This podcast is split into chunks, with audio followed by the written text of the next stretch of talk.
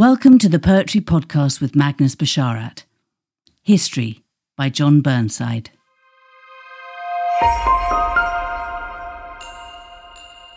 History is a poem framed very deliberately by time and place.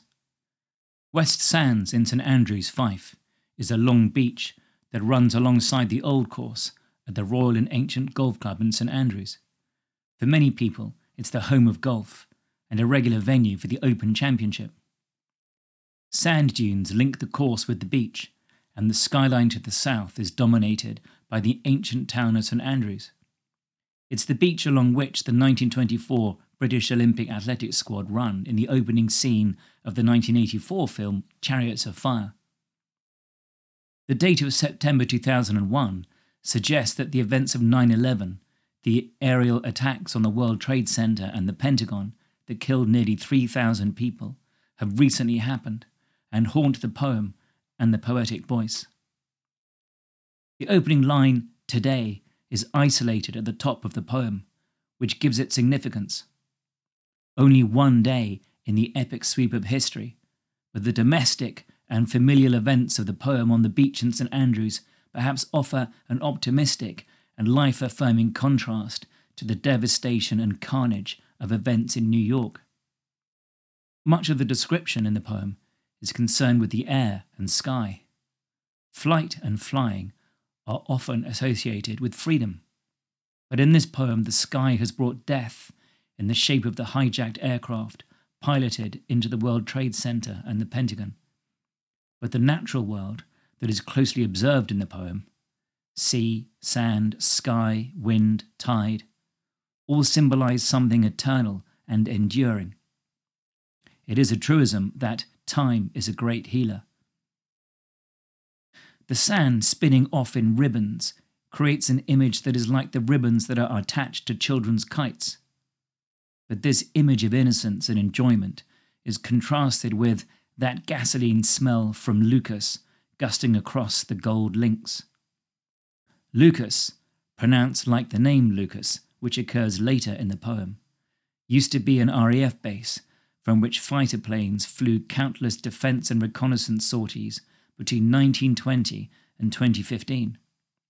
So in 2001, when the poem is set, it's likely that the air attacks in the US would have meant RAF Leuchars in a state of high alert. So, the natural and pure world of sky, sea, and sand is corrupted by the smell of aviation fuel blown across the golf course. The tide is far out, so a vast expanse of beach is revealed, and the place where sky, sand, and sea merge is quail grey, so the colour of a plain looking bird that is more often heard rather than seen in Scotland. The lines and words are disordered on the page, perhaps reflecting the state of unease or uncertainty that runs throughout the poem or perhaps a way of capturing the varied and fleeting images that are in the poem. The warplanes cambered and turned, so even though they are also instruments of destruction, they are graceful in the sky, and like all aeroplanes, they exert a pull on the people on the beach who stop and stare. Today is repeated and again isolated, and the news in my mind shows us that the events of 9 11 haunt the poetic voice in the present, despite the happiness and innocent enjoyment he sees around him. The muffled dread of what may come describes that authentic state of hyper anxiety people experience when a catastrophic event or disaster has taken away all the certainty they felt about the future of their lives. The poetic voice knelt down in the sand which looks like it might become a precursor to prayer. But together with Lucas, a pun on the earlier Leuchars Air Base, he is finding evidence of life in all this drift work. So, with his young child, he is beachcombing, as millions of parents would have done with their children before him. On a literal level, it's a very touching and affirmative picture. And on a metaphorical level as well, he is looking for signs and evidence of normality, of the life that he lived before the catastrophic events of 9 11, trying to anchor himself and his life once again in something real and physical. What he finds, though, isn't really evidence of life, but of death, as all the objects left behind on the sand are shells, shreds, and smudges of weed and flesh.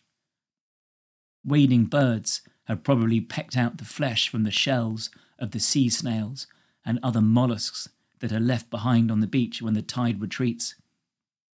The tide worn stone suggests the millions of years that the tide would have washed in and out of the beach, smoothing jagged edged stones imperceptibly but ineluctably. There is a definite shift in the tone of the poem after the second section. The lines become filled in on the page, and the broken half lines and single words become blocks of text, suggesting a gathering together of those earlier fragmented images. Against the background of adversarial dialectical constructs such as Islam versus Christianity, or the West versus the Middle East and Asia, or of America, still referred to as the Great Satan by Iran, versus Afghanistan and Iraq, or even of Western liberalism versus fundamental monotheism. We read that what makes us who we are is neither kinship nor our given states, but something lost between the world we own and what we dream about. It's quite a desperate search to identify a common humanity in a world where people identify as being for one cause, religion or country, and against another. It's very poetic and highly figurative, as the kites flown in line too become a metaphor for us as people, our bodies fixed and anchored to the shore. The images that follow are again rather fragmented, but encourage us to look for meaning and permanence in nature and the natural world, rather than the violent world of man. Silt and tides, a sea anemone, and a child's first nakedness are all images of untarnished nature and innocence. But the history of the poem's title, the events that set one person or country against another, has intervened and complicated or corrupted our original relationship with the made world. The mood of fear and insecurity that permeates the poem is expressed fully at the beginning of the next section. Sometimes I am dizzy with the fear of losing everything the sea, the sky, all living creatures, forests, estuaries. The list of what might be lost are what are visible around him. 9 11 has precipitated a moment of ultimate catastrophizing when everything seems on a violent threat. But there then comes an appeal for us to re engage with the real world of objects and people, the drift and tug of other bodies we spend our time trying to know the virtual, not the world of virtual reality, not in 2001, but the imagined world of concept and theory. And there is a plea almost for us instead to apprehend the moment as it happens, to return to an immediate appreciation of the here and now, and to turn away from the complexities of geopolitics to the quiet local forms of history. So, this is a different history, the natural history that happens around us all the time, but which we don't see because we're not looking. From the fish lodged in the tide to ornamental carp, spawn, sticklebacks, to goldfish carried home from fairgrounds, presumably having been won as prizes by doing something simple like lobbing a ping pong ball into a jar. They're all examples of aquatic creatures whose life cycles will outlast us all. The poem is building towards the question posed as a problem how to be alive in all this gazed upon and cherished world and do no harm.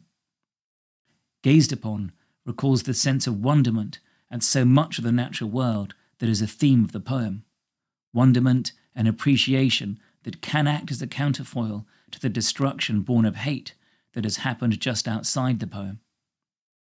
The images that the poem ends with are reassuring images of family, innocence, and nature. A toddler on the beach who is puzzled by the pattern on a shell is a powerful presentation of innocence and natural curiosity. His parents on the dune slacks are perhaps the poet and the boy's mother, and the kite that has become a powerful motif throughout the poem is still there, connecting the parents to the air and sky, which has been both an agent of freedom and destruction.